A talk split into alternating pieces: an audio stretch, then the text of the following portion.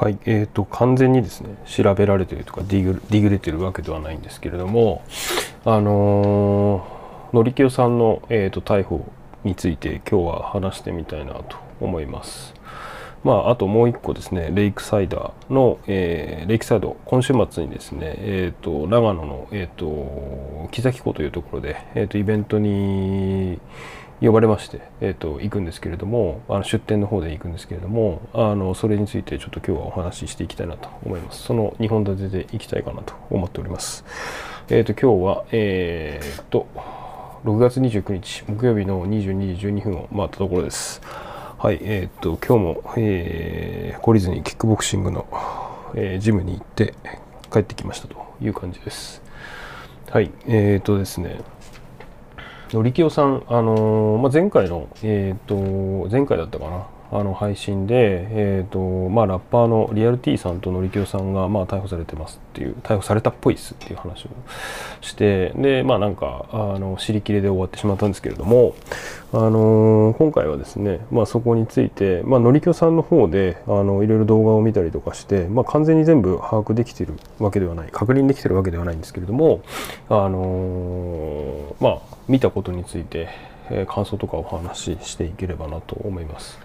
のりきよさんですね、あのー、大麻で、えーと、逮捕されたんですかね。で、インスタグラムにですね、6月20日ですね。なんで、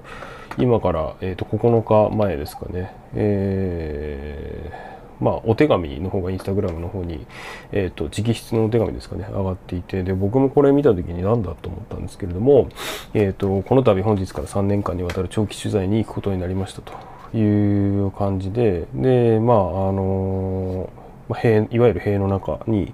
行かれてるようなんですけれどもでまあなんかその逮捕に至るまあなんかその刑務所に入る過程みたいなのがあの昨日ですね、まあ、調べていたらあの動画の方で、えー、上がっていたのでえーと、そちらをちょっと見た感想とかもお話をしていければなと思ってます。えっ、ー、と、のりきゃさんのですね、オフィシャルの、えーと、YouTube ページの方に、えーと、行ってきますというですね、えー、インタビュー動画の方が上がっておりました。これが6月23日配信なんですかね。で、えっ、ー、と、まあ、逮捕に至る過程みたいなところで、まあ、あのオープニングというかあの頭の動画、まあ、見てもらえればねあの11分ぐらいの動画なんであの見てもらうのが一番早いと思うんですけれども、まあ、かいつまんで説明すると、まあ、あの冒頭で、えーと、ガレージみたいなところで、まあ、テレグラムかなんかなってでおそらく弁護士の先生だと思うんですけれども、まあ、判決というかその結果というかまあが出てで、えーと、執行猶予つかない、まあ、懲役3年みたいな形で、えーと、逮捕っていう形になりました。でなんかまあニュースとか、まあ、それそれまでのこの動画を見るまでのなんか話でいくとなんかどうやら熊本にめちゃめちゃ大麻あの熊本で大麻栽培してたらしいみたいなところまでしか、あのー、分かっていなかったんですけれどもなんかその理由みたいなところがあってなんかのりきゅうさんそのすごい難病というか病気だったみたいで。で重症筋無力症っていうまあなんか神経の病気らしいんですけれどもまあなんかそこの、えーと、自己免疫疾患ですね。あの僕も実は自己免疫疾患っていうのはあの一時期なっていたことがあってその症状は違うんですけれどもあのー爪がですね全部剥がれるみたいなあの自己免疫というか免疫が自分のそのなんだ体を攻撃してしまいすぎてっていうところで結構ですねあの薬を飲んでた時期があります。ただまあなんかそれ自体その原因はなんか違う病気にあってっていう感じだったんでまあなんかその免疫疾患単体っていうよりかはまああのもともと病気があってでそれがきっかけで、まあ、その免疫が、まあ、強く働いてしまった。免疫抑制剤っていうですねなんかすごい卵みたいな卵って言ったらいいかな。なんか爬虫類の小さな卵ぐらいの大きさの薬をすごいあの一時期飲んでて金もバカにならなかったんですけど。はいなんかでのりけさんの話に戻るとまあなんかこの末梢神経筋肉の継ぎ目で筋肉側の受容体が自己抗体に破壊される自己免疫疾患ですと。なんでなんか神経から筋肉の指令が伝わりにくくなる感じのあれなんですかね。力が入んなかったり、えー、っとするような病気。でなんかまぶたとかにも影響が来たりとかなんかいろいろあのー、なんでしょう。筋筋肉の部分に影響が出てくるみたいな感じででなんかその初めはあの免疫抑制系の薬を飲んでいってでそこからさらにまあちょっと強めの薬を飲むんですけどもまあその強めの薬っていうところでいくとやっぱりあのなんでしょうあまり体に良くはないんで、え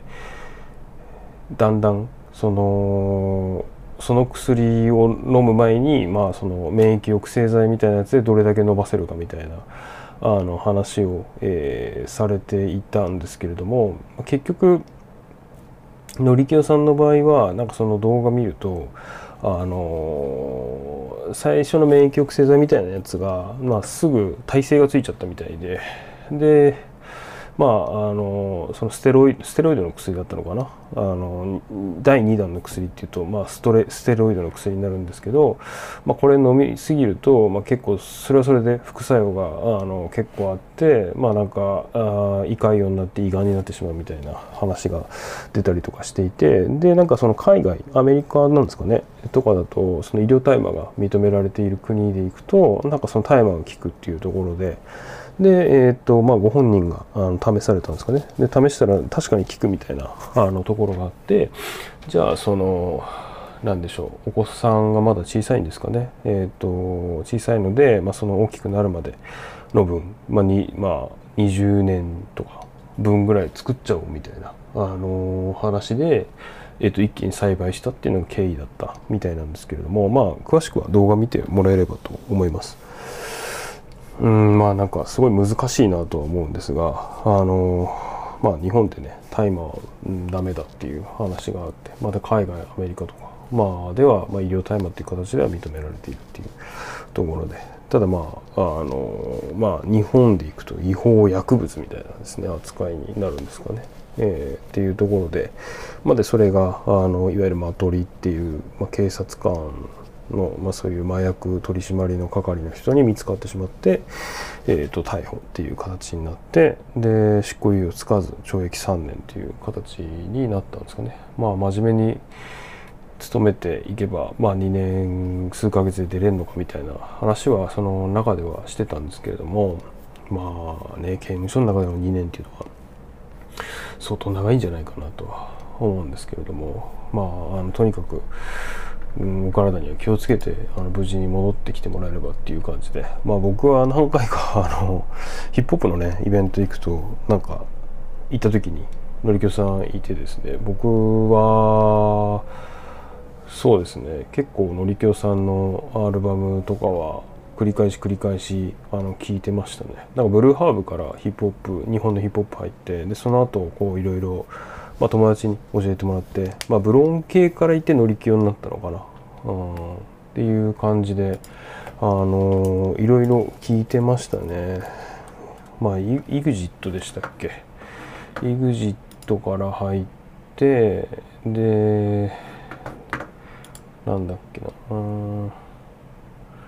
あそうそう、アウトレットブルース。アウトレットブルース一番聞いたっすね。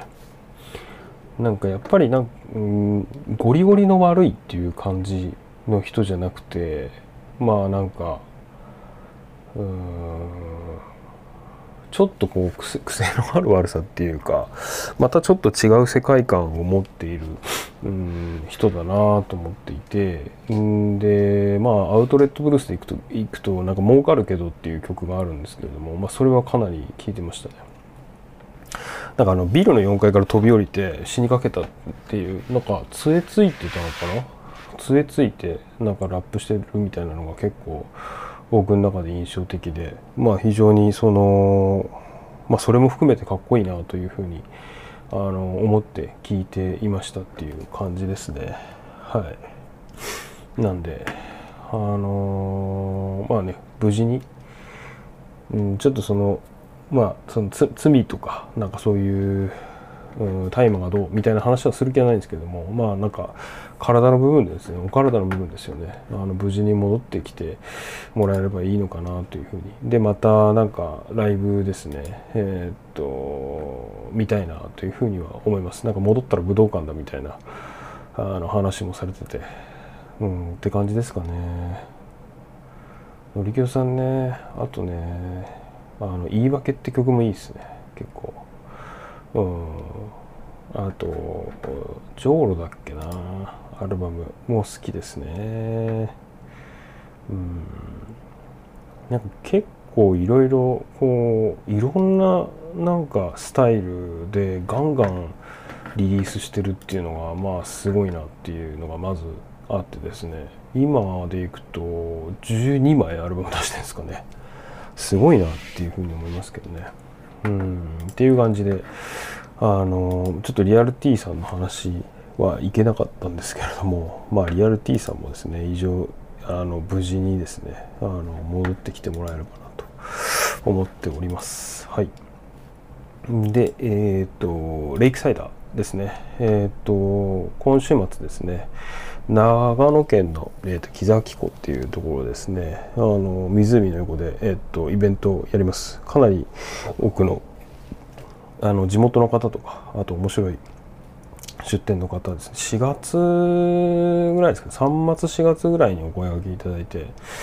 でえっ、ー、とまあ少しずつ準備してました。あの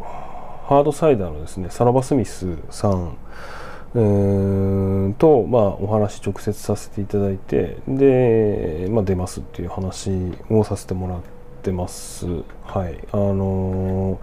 まあ、その地元の方がですね、えーと、木崎湖のその地元の方ですね、え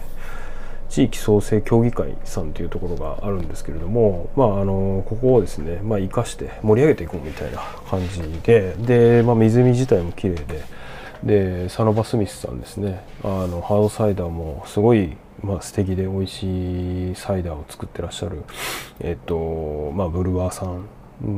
もあってで地元のその出店であったりとか、まあ、あと自転車界隈で行くとサークルズさんあとまあ友達のポンサとかもあの誘ってですね出るみたいな形になっていて、まあ、非常になんかあの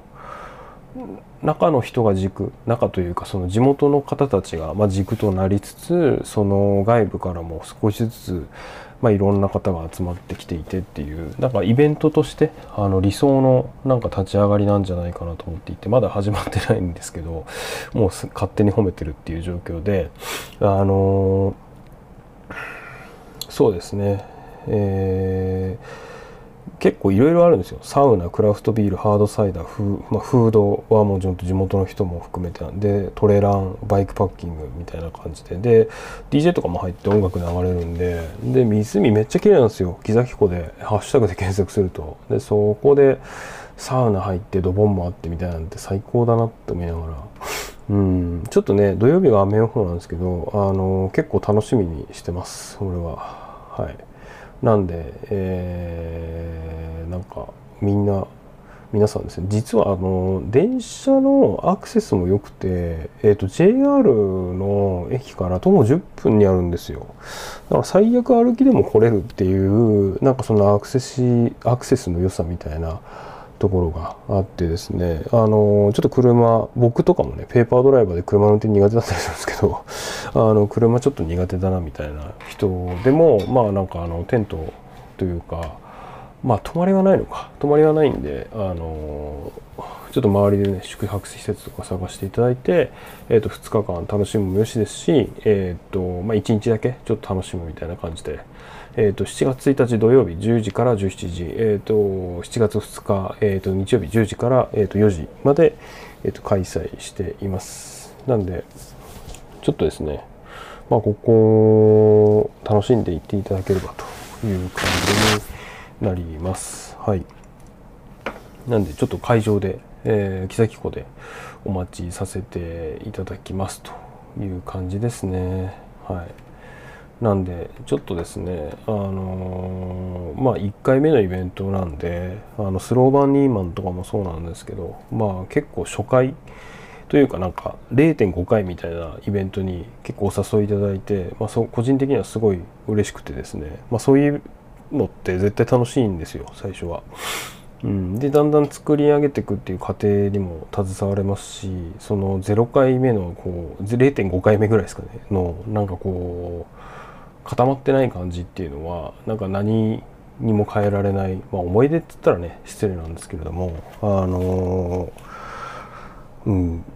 良さがあるなと思ってるんでなんかそこについて、えー、楽しんで、えー、僕も楽しんで楽しみですし楽しんでいきたいなと思います。本当にこの素敵なですねイベントに誘っていただきありがとうございますというところで、えー、またあの戻ってきましたらあのレイクサイダーについて、え語ってみたいなというふうに思っております。ということでえー、池尻ハイキングクラブのプルントして何か、えー、6月29日の配信じゃねえな収録以上となります。番組の感想は、えーと、ハッシュタグ、えー、漢字の池にプルですね。プルつけて、えー、なんかいただけるとモチベーションなんで嬉しいです。それではまた。